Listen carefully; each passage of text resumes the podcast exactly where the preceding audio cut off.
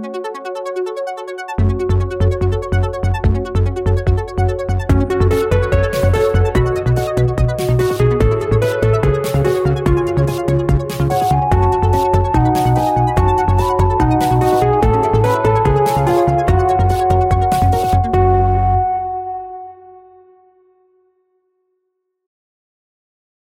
Hello, everyone. Hi, Nathan. Hi. Hello. Hello, welcome to Reckless Attack, a Dungeons and Dragons 5th edition actual play podcast. I am your dungeon master, Nathan, here with my intrepid adventurers. Yay. Woo! I'm Intrepid Adventurer. Hi, hi, intrepid adventurers. Hello. Uh, hey, intrepid adventurers. Starting from this intrepid adventurer, could you please introduce yourself and the intrepid adventurer that you'll be both inhabiting, playing, and being this Wha- evening? Why, yes. Yes, I can. Hi, everyone. My name is Jonathan, and I play Checkers, the Grung Druid, and his trusty frog pals, Mango and Junior. For a second, I was like, wait a second. What What are their names again? it's it's Who been a little I? bit. Yeah. Well, yeah. and th- there's a lot more in the frog yeah. stack now. I'm like, who do I have to mention? It's uh, yeah, exact, exactly. But I think uh, so. Checkers is feeling a little bit um, not sad, but his head's a little lighter these days because he is missing three gold coins because he lost them in gambling to the fortunate. Yes.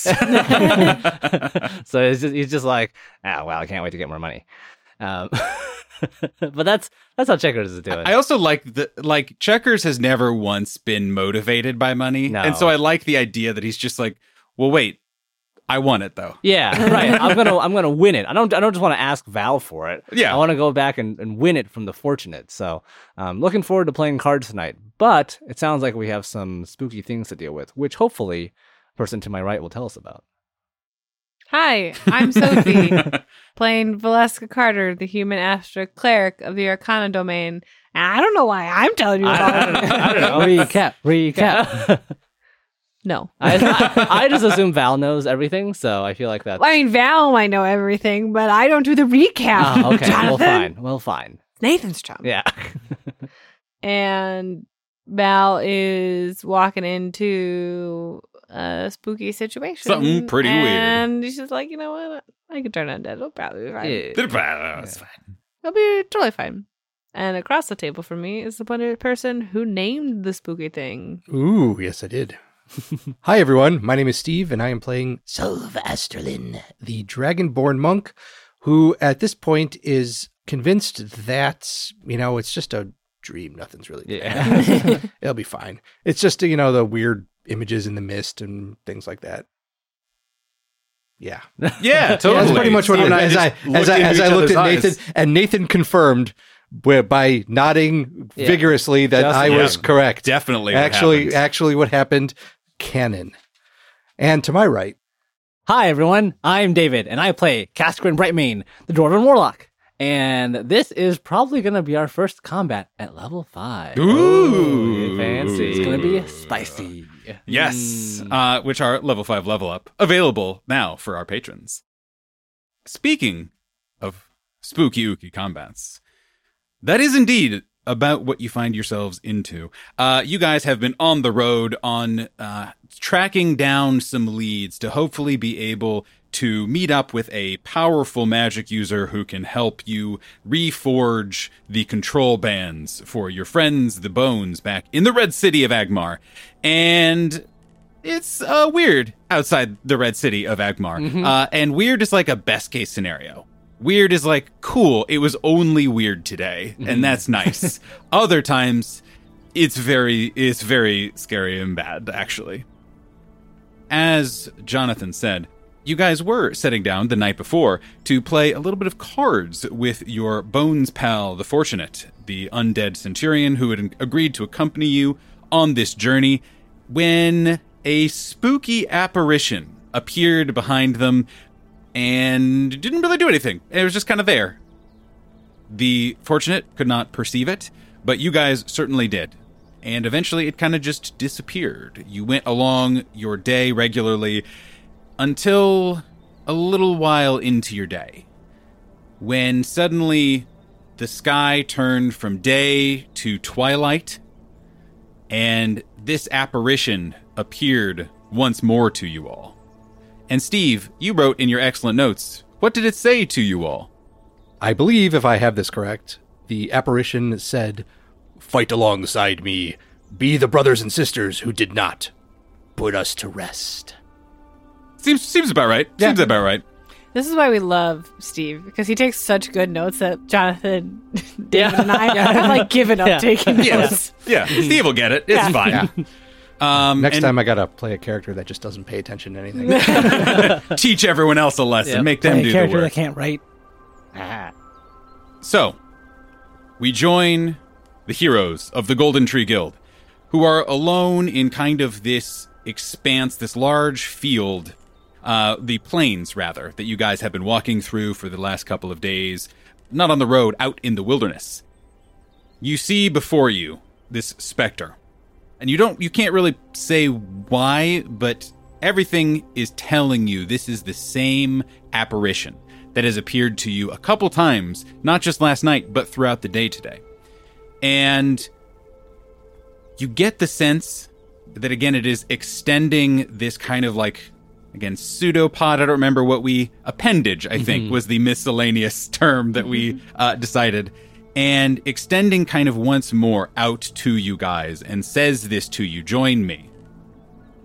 Your perception shifts ever so slightly. It's like when you're kind of looking at one of those magic pictures where you hold it really close to your eyes and then you cross mm-hmm. your eyes and then you move it away. It's kind of that sensation. Something shifts in the way that you see the world. And behind this apparition, kind of snaps into focus several other strange, almost formless apparitions. They are swirling together. There are suddenly dozens. Suddenly there are scores of these all swirling around, and at first it seems incomprehensible. They are simply blobs swirling around, smashing against each other. You see appear next to the apparition four other spirits. And all of this is happening in this weird dreamlike way where you see them in front of you, but also you see them moving into the fray. You see them start to swirl. You see this apparition that appeared to you and its four companions stand together, go into combat together. And then a large entity approaches, almost a shadow of static. And the four companions leave and run, leaving one to face down this foe. Your focus shifts again, and it's almost like everything is reset. There is swirling going on, and the apparition is once again extending its appendage to you all. And the four spirits are flanking it again. And the apparition extends, and you hear it say, Do you stand with me? After a moment, the scene reenacts itself on a loop. No matter how long you guys stand there and watch before making any decisions, observations, what have you, you see these scenes play out over and over. It's the same movements, the same clashing, and the same betrayal, only to be reset again. Quick question. Val was able to vibe check this apparition previously, and it, like, she learned it wasn't there to harm them, No, just lost. Correct. And as a reminder, you also would have recognized what this is. It is a ghost, but it is not necessarily just kind of your run of the mill, angry, unrest spirit. But this is an echo, a shadow of something that happened before, kind of in the same way that objects of focus were made. That there was something so so tragic, so beautiful, so inspiring, so loving that the echo remained. And this one has been here for you do not know how long. Remind me again, does the because the for, the fortunate didn't see the original one from the other day. Do they see this one? The fortunate's like, is everything okay? You guys are just kind of standing there. What's um Don't know yet. Checkers would probably start to go up to this sort of scene and start trying to wave his hands through it to see if he can like what mess- part of the scene? just maybe like when the person turns to face us and yell, "Do you stand with me?" He would like try to wave his hand through the person, the spirit's arm, and see if if he can like mess with it, basically. Yeah, so your hand passes through it and seemingly no effect. Especially because you are you're just like playing with it, right? Yeah, and, basically. And whatever. yeah, so it doesn't even react to you doing it. Like it spends the same amount of time with its appendage extended to you guys, and then everything resets and replays in the same pace, the same order as it did previously. And Casquin almost can't take his eyes off of this. He sees the spirit reaching out his hand, asking for help, and it's like he is already in there, charging forward with the other people. Like he feels such a deep need to go in and help that he almost steps in just by himself before turning around and realizing what's going on. What's your passive perception? 13. actually, Kaskrin, because you feel that way and you're already kind of feeling swept up in it, mm-hmm. you can swear you hear battle. It's muffled and distant and almost incoherent, but you've heard battle before and the rhythm is the same. And it's like he can't even tell if this is coming from whatever vision this is, whatever echo, or if it's a memory that's somehow gotten Yep. jostled from his mind. Yeah, and could be both. The apparition or any of the other apparitions. Um, any are there any details that come out like a crest or Not uh, right now. t- okay. No, it is just pure kind of smoky static as you look. Okay. as the apparition holds out his hand and knowing Cass's background and insight into both him and this shade in front of us, Val will reach out not to accept the shade's hand, but to put a reassuring and like affirmative hand on Cass's shoulder and like squeezing it to say, yes, Val is behind him. And this is the first time, as you touch Caskrin's shoulder, that he turns around and sees everyone mm-hmm. and sees the quizzical look on the Fortunate's face. There's something in front of us, uh, a battle scene, uh, a shadow of something that happened here, who knows how long ago. It seems they're asking for help in a great fight, and kind of relays what he's seeing to the Fortunate. The fortunate walks over to you and just knows that you are obviously kind of like in a zone, and then just kind of like leans over in front of you because she is much taller and like kind of mi- brings her face down to you, and you get the impression that it's just like checking for concussion, basically. Um, you see, okay, there's a a battle, okay. Fortunate, we all see this. Or I see this as well. It's not just Cass. As do I. Yeah, it's there. I, I messed with it. And But- then, but uh, it's there. This will be directed, I guess, at well, at everyone except for checkers. I'm, I'm guessing Checkers doesn't know, but you know, maybe. Um, are there any large battles that you know of that happened here? Are there any large battles that I know of here? Give me a history check. Guess what dice I'm using? What dice are you using, Sophie? I'm using these amazing uh dice from Starbuck that are molten what did you say, molten core? Yes. Yes, we got some brand new dice It is our first recording episode, episode 50, which alone is a fucking cool milestone. 50 hours of content. Happy happy fifty. Happy everybody. 50. Yeah. Um, Hey. and it is also our first recording session after our birthday. Um, and so, yeah, uh, got a little gift um, by way of Starbuck, S T R R B U C K on Twitter. Who makes amazing artisan dice? They are uh, including incredible. They are these amazing. molten core dice, uh, which basically means there's a lot of sparkles of uh, bright red sparkles for the red city of Agmar inside of these dice, uh, so that when you roll them, they swirl around like a It's cool like a snow snow, globe. globe. Yeah. I thought they were uh, they were kind of like self colored too because you had like the uh, Oh you yeah. know, they're they're silverish but you know some red in there. and hmm hmm They're very nice. Yours can be whatever color you want them to be, Steve.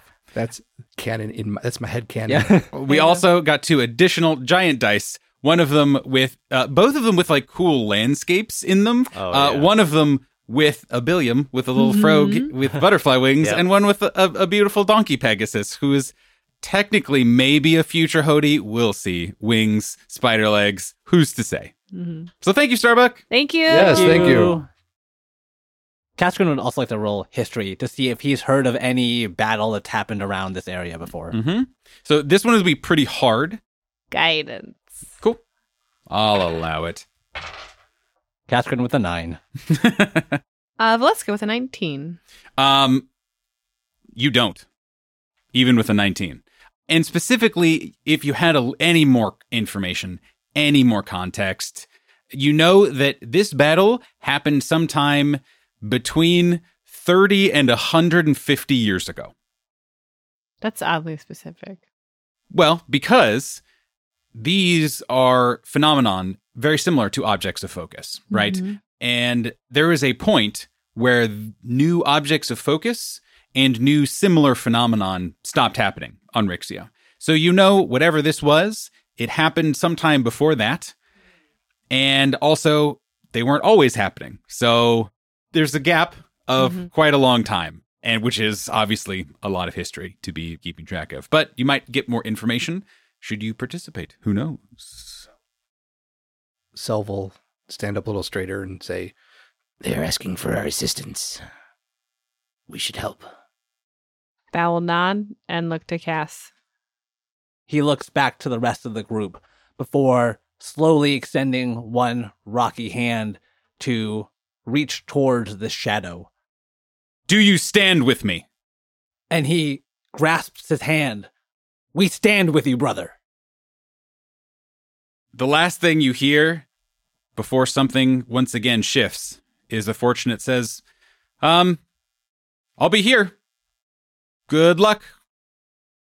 And then it is as if this is a very modern interpretation for, but is the only way I can truly express it. You know, when you're at the optometrist and they finally click in the lenses that you can see through? Hmm. That is what happens. Suddenly, all of the static takes the shape of mortals all around you. You are immediately thrust into battle. And this is not a fight. You guys have been in fights. This is a battle. This is a war.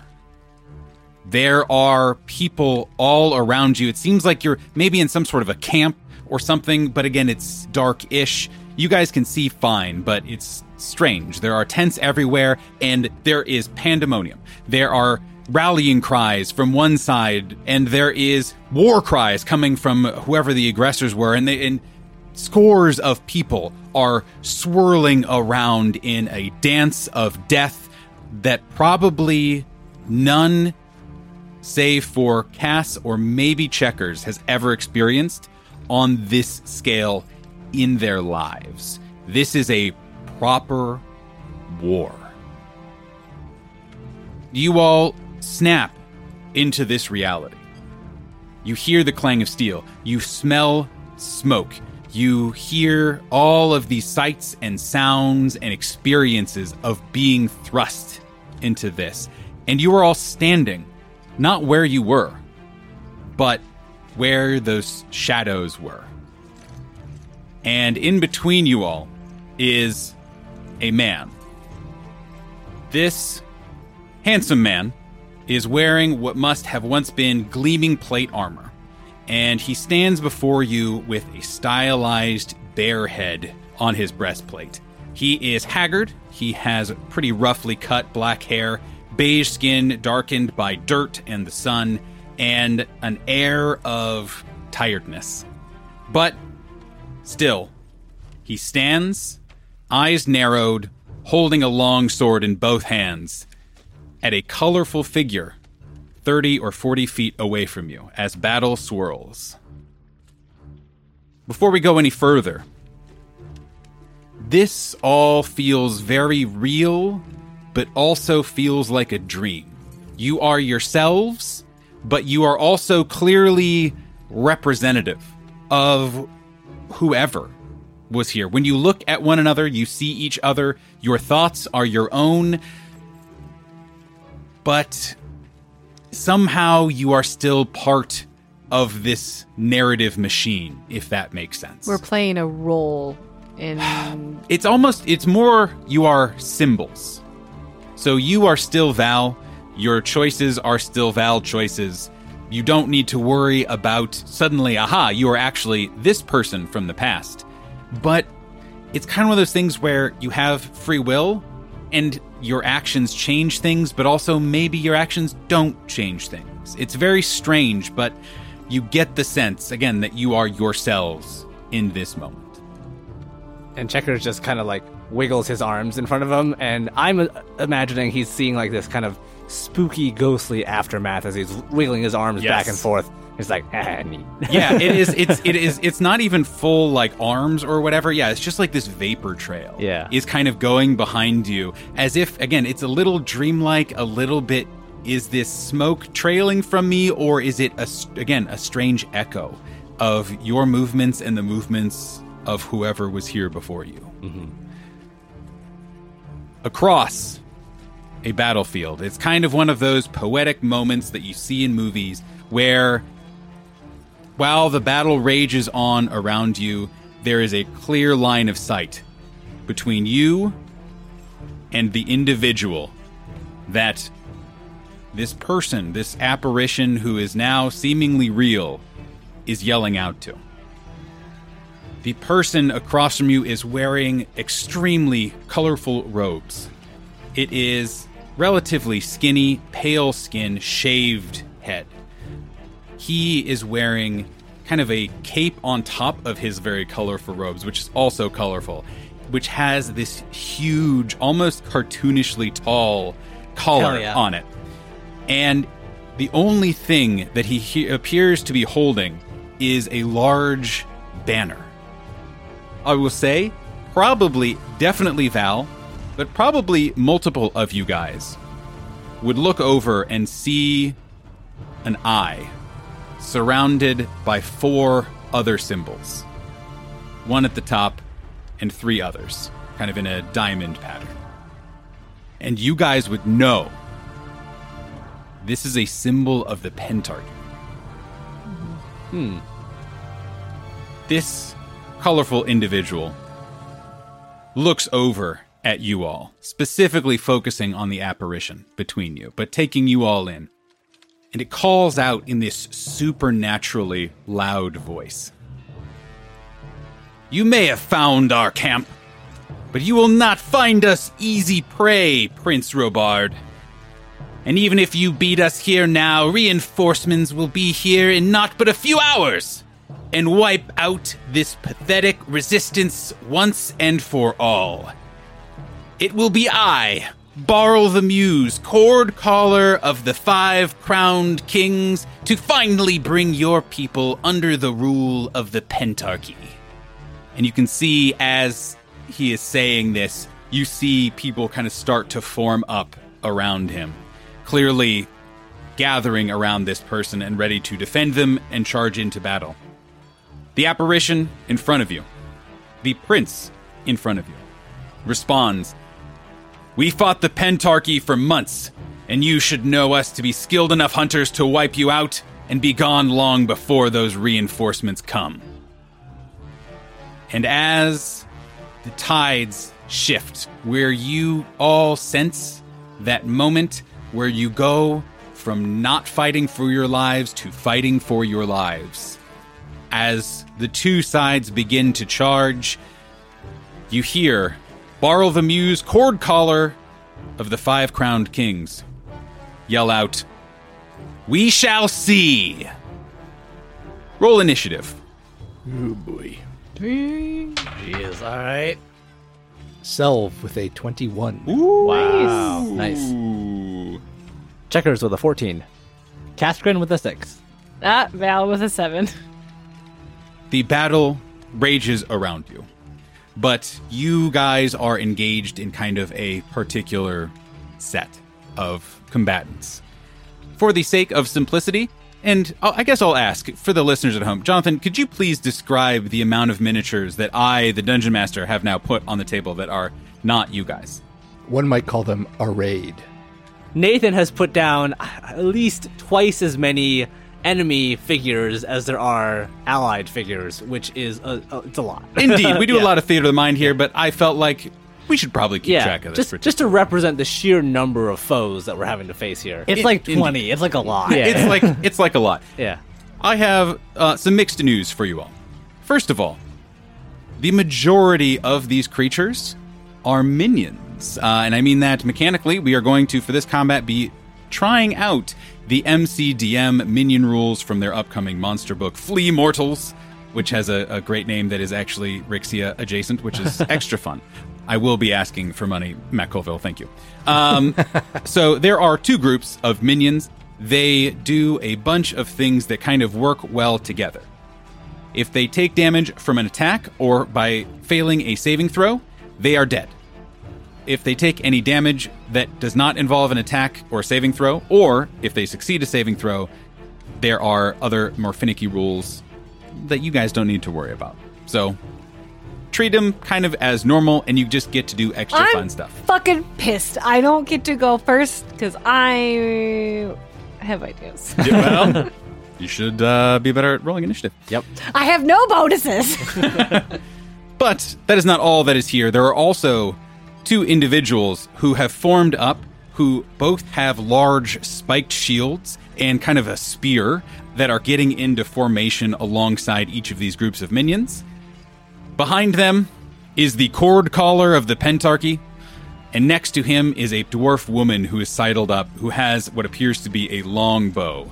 And everyone here, imagine them all in fairly colorful outfits, which you guys, again, Val especially, would know was pretty common of the Pentarchy. Loud in voice and clothing. Yes, exactly. And they are all forming up clearly as trained soldiers. And the front line is about 30 feet away from you guys. And then the person with the bow and the cord collar is about, we'll say, 40, 45 feet away or so. Any final questions? Does the grass provide any sort of cover, or are we actually not in grass?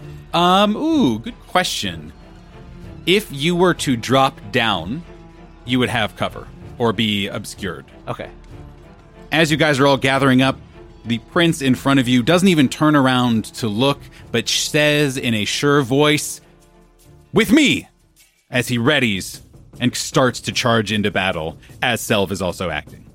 All right. I guess uh, With him. This is the problem with having slow initiatives. Is like I have all these ideas, and I can't do any of them. I um, want to tell you, but also want it to be a surprise. Okay, and you said it's, I guess, on Selv waist high grass, maybe a little bit lower. Probably a little bit lower. You're pretty Okay. tall. Okay. You can So see. thigh- you can still thigh high see, grass. Yeah, probably. You can still see the head and shoulders of Checkers, even if he's just standing there, Yeah. not on Mango. And also, Mango and Junior Yeah. are with you. And again, it's just kind of it's one of those dream logicy things where it's like, well, of course they're here, but also like, w- kind of why are they here? Ah. One of the one of the soldiers has been embodied by Junior. Yeah. He's just like standing there in the field, just like soldier. What are you doing? Uh, we- we will leave that to everyone's individual headcanons on and off this podcast, but sure. Uh, okay, so I am going to shout to Checkers my idea. Ooh. And so Selv will turn and shout, Checkers. Entangle. Oh, you read my mind. and point to the right hand side group. Mhm. And then Selv himself will move towards the left hand side, not the minion folks, but will move towards the regular looking Towards the ones with the shields. the ones with the shields, yeah. In a probably what would seem like a stupid move, he's going to position himself so that he can see the dwarf with the bow Yep. and give her a good shot at him. Mm-hmm. Ah, okay. I want you to do it. Roll a charisma check to see how interesting of a target you look. Okay, uh, what is uh, that's a, that's a totally normal roll to ask for in your Dungeons and Dragons Ooh, combat. Uh, mm, six. mm, well, we'll see how it goes. Please know, Starbuck, we're all using your dice. So Read according. Yeah. Uh, it's anything else? TPK. It's all on Yes. them. Anything Uh, else so you'd like to uh, do? yes, because that is well within my movement range. So then I will actually take, we'll call it three attacks on the person in front of me. Twelve, That's a miss. You are rebuffed by the shield. nineteen, That is a hit. and then it's uh, twenty-five on the uh, offhanded attack. Why, yes. Yes, indeed. Total of twelve points of damage on that shield bearer.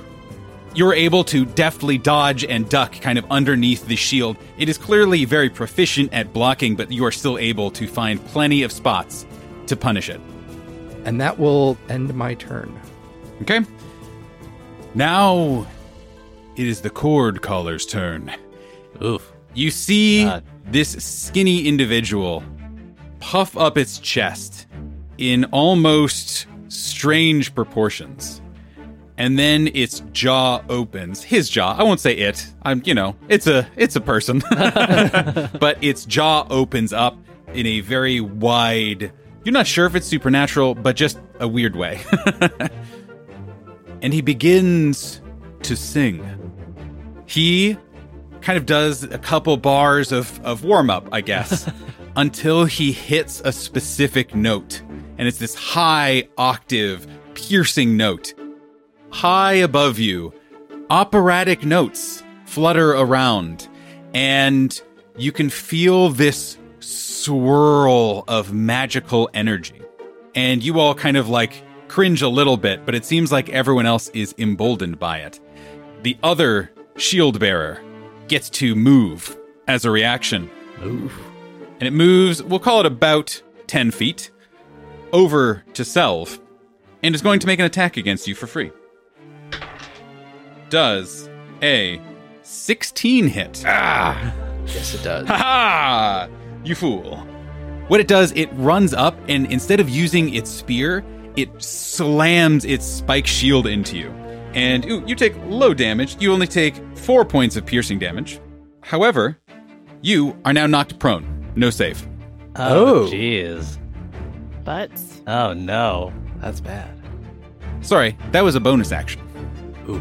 As its action, it immediately kind of like pitch shifts up even higher.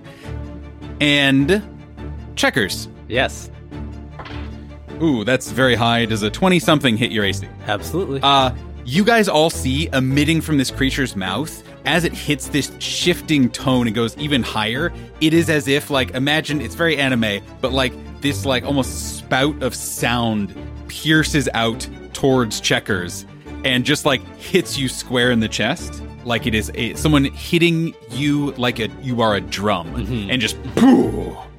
You take 13 points of thunder damage. damn.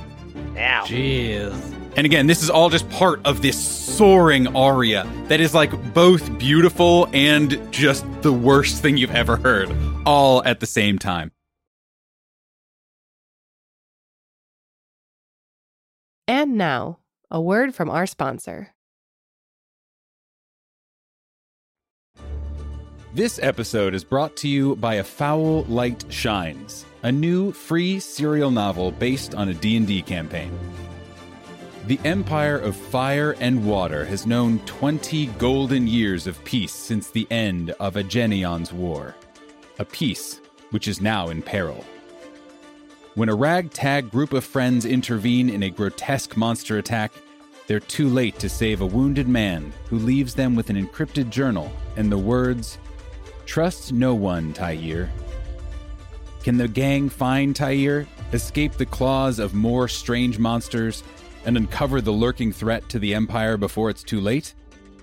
This story features themes of found family and strength and diversity, and is available for free on Campfire and Royal Road. A foul light shines. Come for the fantasy. Stay for the cheese obsessed goblin gunslinger.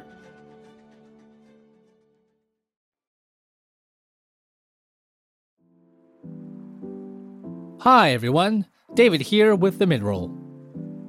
We hope you've been enjoying the episode so far.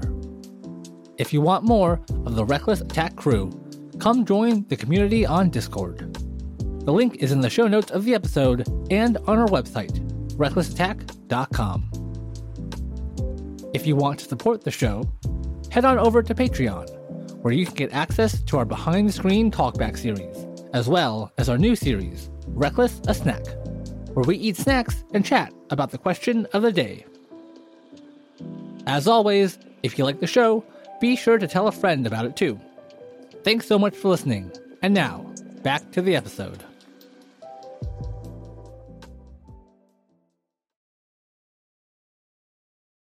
the chord caller is now just like hitting several notes and is clearly it's some sort of like whistling command system if that makes sense you know where like mm-hmm. he's saying certain notes that mean different signals and the rightmost group of minions move and surround val I don't like this. Ah, you you should not does a 19 hit Yeah. You take seven points of damage. You take two base damage and five extra points of damage for each minion next to you. That is their turn. So all of these soldiers just charge up towards Val around her immediately on the edge of this like defensive line. Yes, and they are charging as a unit. Like clearly this is a group that are like trained to work together as like a mini squad and they beeline straight to Val. Jeez. I'll be fine. I got this. All right, all right. Uh and now the other group of minions get to go. I don't got them. Like, Charge eh. towards Val. Charge towards Val. Checkers is right there. you and say. Cass and Checkers are right there. Ooh, is he gonna go? Are they gonna go to? No, they are a trained military unit. Yeah. and they see fucking. they see Kaskrin in super heavy armor. Yeah. and with a giant warhammer, and then they also see a frog. I mean, they don't really, but like, they do and they don't. They see a soldier making frog noises. and Yes. it's like, hmm, That's very interesting. maybe we should ignore that one. He doesn't seem like a threat. Why is he just standing on all fours and jumping up and down? Yeah. Exactly. But I was imagining you guys are pretty close together, so Cass, they are essentially right next to you as well, but are clearly focusing on trying to get Checkers down. Checkers, I'm going to roll uh, to attack you. You got it. Ooh, that is a very high to hit. Uh, there's a 17 on the die. Yes. So you take, you also take seven points of damage. Your chest is already bruising a little bit. Yeah. And you are getting like, just like sort of stabbed. And again, each of them kind of have like short swords and bucklers that they're all just like trying to dip and dodge and try to like, wherever your attention is, that's where the strike, you know, doesn't come from. It's always striking your back, always striking an unguarded shoulder. What do you do? Yeah, so the prince yelled out, with me! And Checkers is just like, eh, I don't know about that one.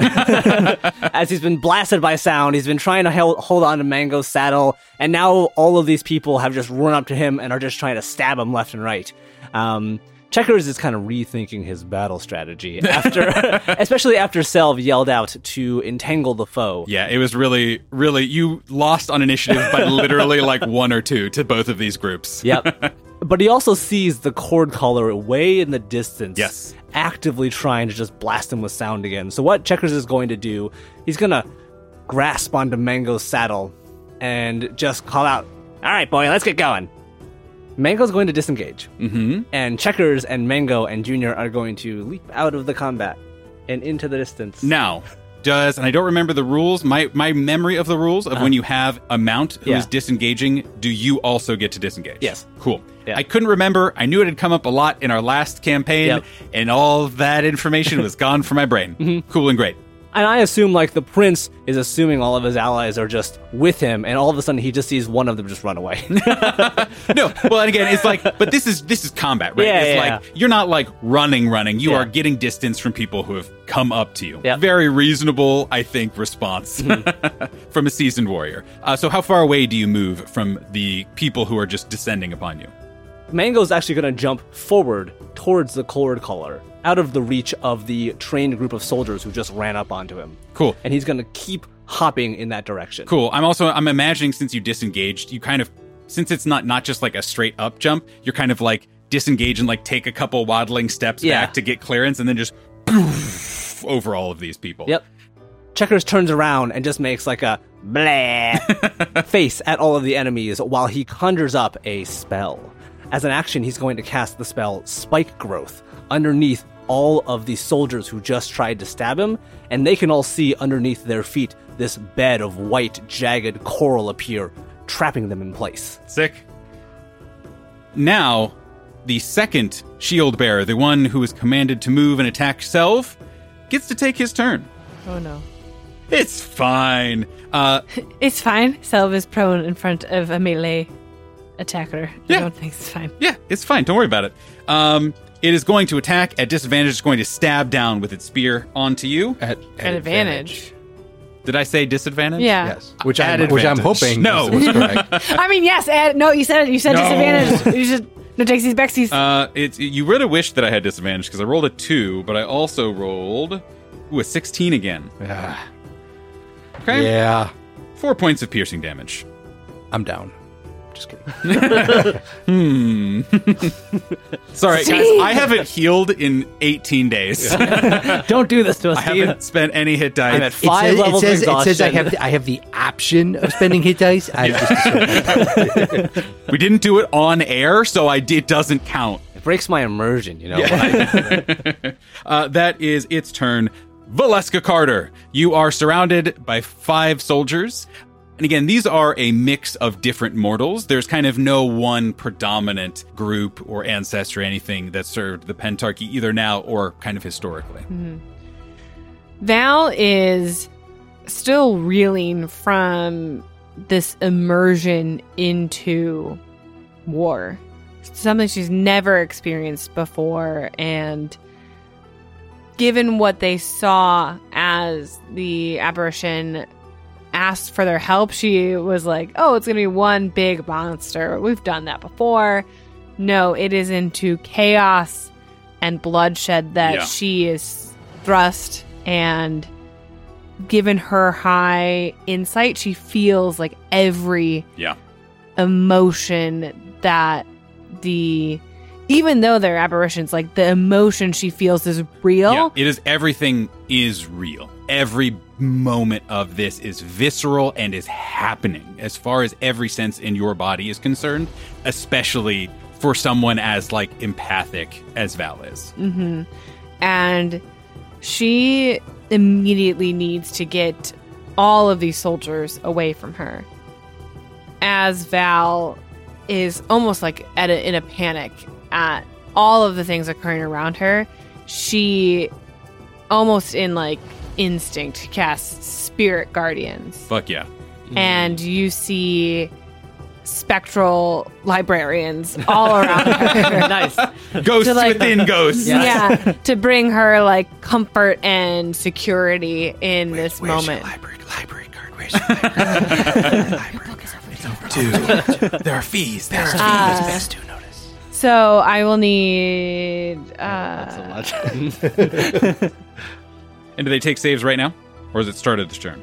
when the creature enters the area for the first time on a turn Mhm. or starts its turn there, Cool. it must make a Wisdom saving throw. So at the start of their turn, I'll make start making those saves. But yeah, you can see them all swirling. I'm imagining, yeah, that was perfectly described where you're just like starting to get like beaten down and poked and prodded, and there's just explosion of arcane and holy energy as just all these mean librarians start just like smacking books on palms. Casker and Brightmane, on either side of you are soldiers everywhere. There are soldiers in front of you, and there are two foes, two commanders in the back. It is a target rich environment. What do you do? I'm actually going to do something uh, really dumb. Hell Uh, yeah. and we'll see if it works. so Kaskrin trundles forward away from the two groups of minions. Which is Trundle. maybe the least heroic word, Yeah. but I'm like, ooh. That, but but it but Yeah. it evokes tell me exactly Tell what, me yeah. that's wrong. I dare you. and he moves towards the two shield bearers that are overshadowing Selv. From the ground, he casts stone forming and stomps his foot against the earth. In front of him, this large stone slab erupts in front of him, and he sort of breaks it off, holding it as a shield yeah. uh, against these two creatures. In his right hand, he summons forth magical energy and thrusts his hand to the sky.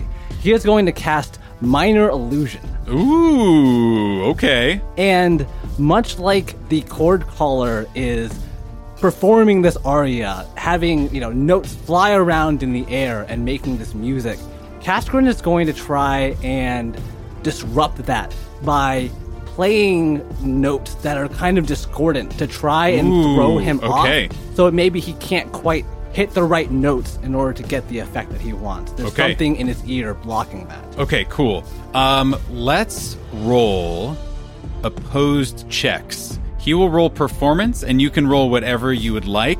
And I'm giving you advantage because it's a fucking cool idea. I'm picturing this this operatic kind of thing coming from one end, and then Cass steps up, and you hear this uh, Jimi Hendrix. Yeah, it's very Scott Pilgrim versus the world. And Kaskrin will make a opposed performance check. Cool.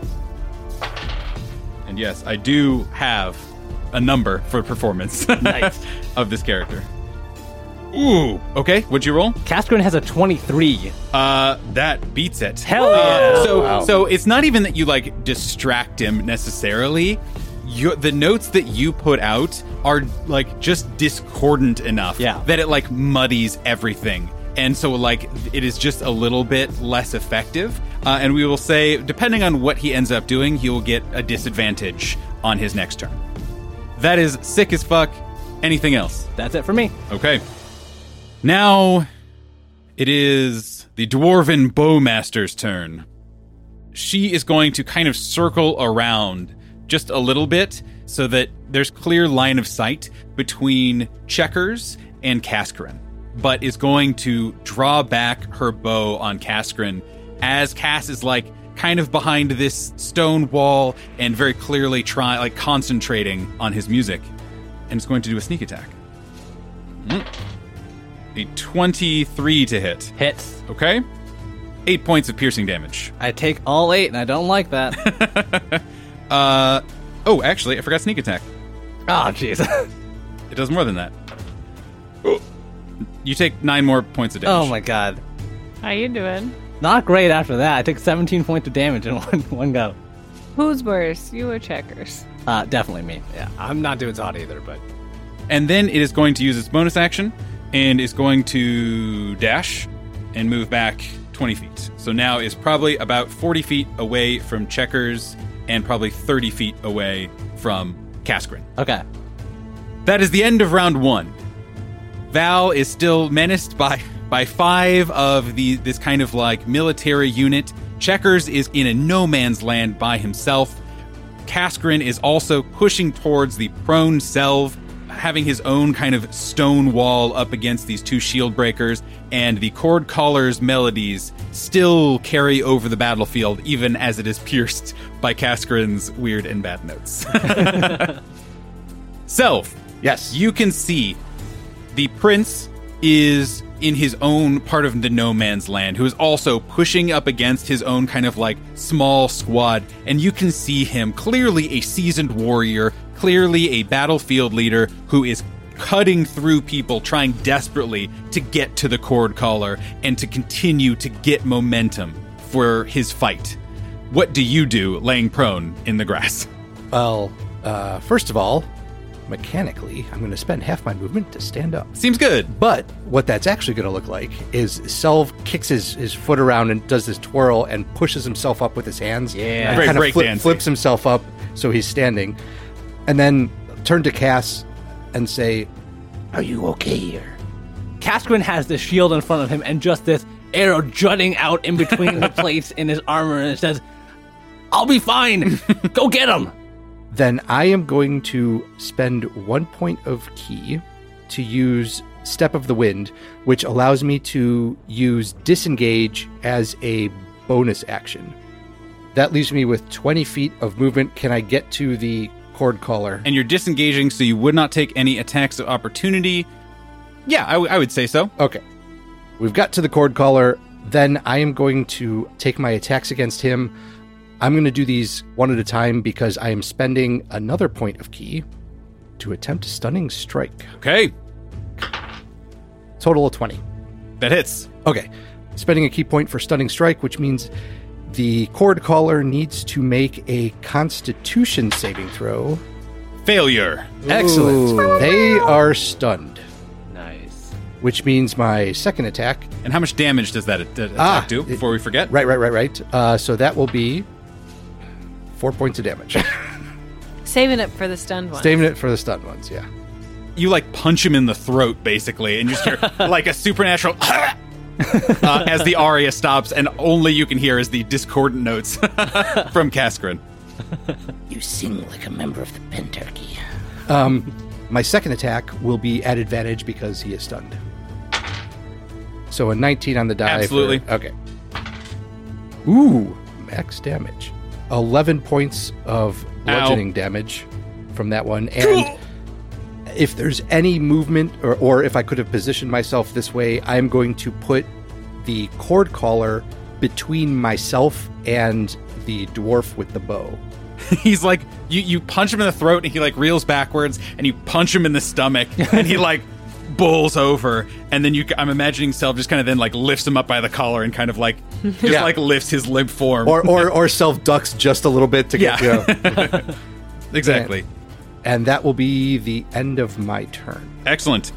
It is his turn. Does he get a save or anything, or is it till he is done? No, stunned? it's until... until the end of uh, end of my next turn. So you hear I would be so lucky if I had the voice of the Pentarchy. uh, that is his turn. now it is the group that is surrounding Val's turn. There are still five of them. It is going to take. No, they're not. Those bitches gonna make They're me taking save. some fucking wisdom saving throws. All right, I'm going to roll some wisdom save. What is the DC? Excellent question. Fifteen. I think it's higher than 15. that. Oh, nice. Okay. Fail. Yeah. So there are five again. They are all bearing down you. They're clearly well trained military units. And this explosion of arcane energy, and they kind of are all taken aback. And as they go into kind of get to work on you again, you just see a bunch of them just being cold cocked by librarians. Uh-huh. Do I? So it does do damage. so you automatically kill everyone who failed. okay. So four of them just get whacked in the back of the head. Those Roll late, for damage. Those late fees get you Yes, every time. but because you do half damage on a successful saving throw, you can still potentially still do enough damage to wipe all five of them out in one go. That is eleven damage. go. Just enough. Yeah. So immediately four of them just get wiped out by these librarians, and then one is kind of standing and like looking around like, wait, what wait, what just happened? And then just all the librarians just like descend upon it and No, you no, just no. I want it to be like Absolutely. So they, you are describing them kind of like the raptors of Jurassic Park, where like it's the attack's never coming where you think it is. Yes. And so like the one who saved was like bobbing and weaving, like you know, like dodging like stamps Yes. and stuff, and then just like this tiny, like gnome looking librarian like pops up at his hip, like, gotcha. and, and, that- and that's when The he looks classic and goes, librarian line. Yeah. Gotcha. goes, goes, clever girl. yep. And then just kneecaps him with Yeah. a book. All five die at your feet. Yeah. Nice. Hey. It's the other group's turn though. And ooh. Yes, come to me. I was Come gonna to say, me. I think they'll be like, I don't like the look of that. Well, in Spirit Guardian's defense, it didn't happen when it Right first away. arrived. So you know, I think they, probably still look at that and are like, I no thank you. I, I just imagine I imagine Val like looking at them and them looking back and Val being like, The library welcomes everyone. It- Enter all who seek knowledge. Yes, they're gonna take their chances with the frog that is hopping away from them. Uh, how far did you move? 30 feet, but Okay. they are all still uh, surrounded by spike growth. Uh, Oh, that's ooh, right. oh, that's right. So they can come after me if they want, but they're going to have some pokey feet. Val is closer. I am so pissed. That's stealth. Strategery. And remind me after this combat. Remind me to tell you why I am so pissed at you. Val's closer. Yeah, w- uh, uh, there's no good option. uh, I think they are going to try and brave the plant growth and just like almost like not realizing how sharp it's going to be. You Yeah. know, they just start trudging and they're like, "Oh no!" what do they have to roll? Uh, they don't have to roll anything, but for every 5 feet of movement, they take 2d4 points of piercing damage, Ooh, and it is difficult terrain. So they can move towards me, but they're going to be finding themselves with a lot of damage. it doesn't have any HP or anything, right? Like No. it can't be hacked at. Yeah. So what they're going to do is they are all taking. They, they are going to start hacking at it. I mean, mechanically, it Yeah. makes no difference, mm-hmm. but they are going to take the dodge action. Sure. as part of their action and hope that something bails them out. Please God, this is all this is all bad. This is mm-hmm. all bad. Yep. So that's what they're doing. They're all just like hacking and there's still there's probably two that are just on the outskirts of your aura, Val. So I see that Kaskrin has this giant arrow sticking out of him, and he's facing down two shield bearers. What I'm gonna do is just look over at him and just reach an arm out and begin casting a spell. That spell is the first level spell Sanctuary as a bonus action. So something kind of comes up around your vision, and it's almost like you've been encased in this bubble of water. The view in front of you is kind of distorted, mm-hmm. but the enemies are also seeing the same distorted view of you. And Kaskrin like looks back at you, checkers, and then looks towards the two shield bearers in front of him, and has this menacing grin as he like hunkers behind his shield, and this dome of water envelops him in protective energy. And then Checkers just kind of like reaches down towards Mango. All right, one more. And Mango dashes off towards the dwarf with the longbow. Ooh, cool. So he'll move 60 feet towards that longbow uh, longbow wielder way off in the distance. Yeah, boy. And then Checkers is going to hop off of Mango and just run around the, the side of the longbow user and just be like, hey, hey, hey, where do you think you're going? Kind of a flank kind Yeah, of situation. yeah. Awesome. So I, uh, I, I thought when you said you were gonna, you know, seeing that Cass has the arrow sticking out of him, you were gonna reach towards him and just go like, blah, blah, blah, blah, blah, blah, blah, the, the And I arrow. yank it out against medical advice. You'll be fine. Anything else? That's it. Just then, you all see a flash of arcane energy off in the distance of the battlefield. And again, it's twilight, so you have pretty good vantage point. This light is hundreds of yards away from you. It appears as though there are figures that appear in this flash of light. And it is only a small group, you can just barely make out some vague details. But a voice rings out, also supernaturally loud, across these hundreds of yards, across the din of the raging battle around. And this deep voice comes out from a creature that appears to be seated on a horse, maybe, and carrying some sort of large weapon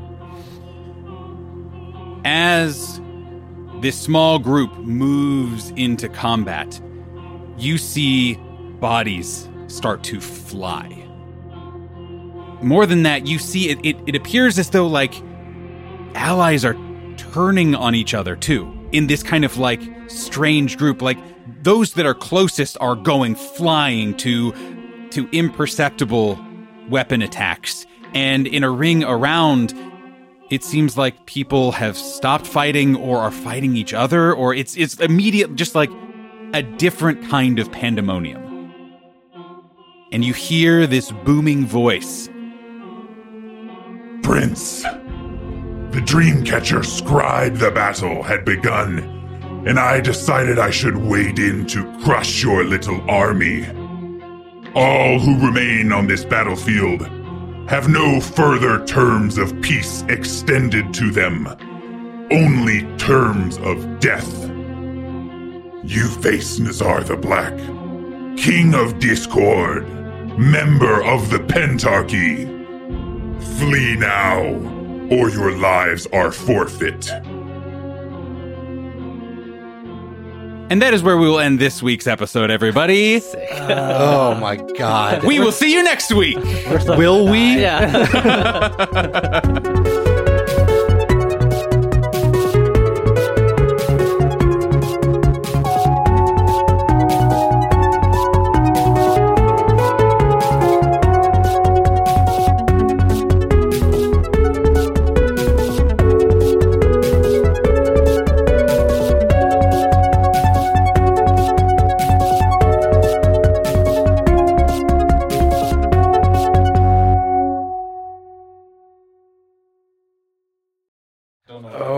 right, the put us to rest fight. What? The put us to rest fight. That was the last thing they said. Put us to rest. Oh yeah, yeah. The, the that version was like uh, something, something. My brothers and sisters. I uh, have Yeah. no idea. put us to rest. I only know because I just finished editing. this Fight episode, so- alongside me. Be be the brothers and sisters who did not put us to rest. I do not you- remember that I may at have you. all. I may have you uh, read that. I don't know why I just like blacked out that entire end of that session. I don't remember that. It's been a minute. Uh, yeah, it's been two weeks. So. Yeah, that's true. That's true. Sorry about that. No, How how Yeah, could you yeah. see? Don't- don't Yeah. celebrate your holidays. Yeah. Steve. I know. God. Ugh, we don't we don't do that around See, here. fa- friends and family, gross. We are your friends. Yeah. We are Right. your, the game We is are your all family. gonna take off around Christmas, so Right. it's the same thing. We don't care about your Rush Kippur or your Yom Hashana. You signed a contract, Steve. We're Yeah. Yeah, doing this if- podcast. If you look at the fine print, Mhm.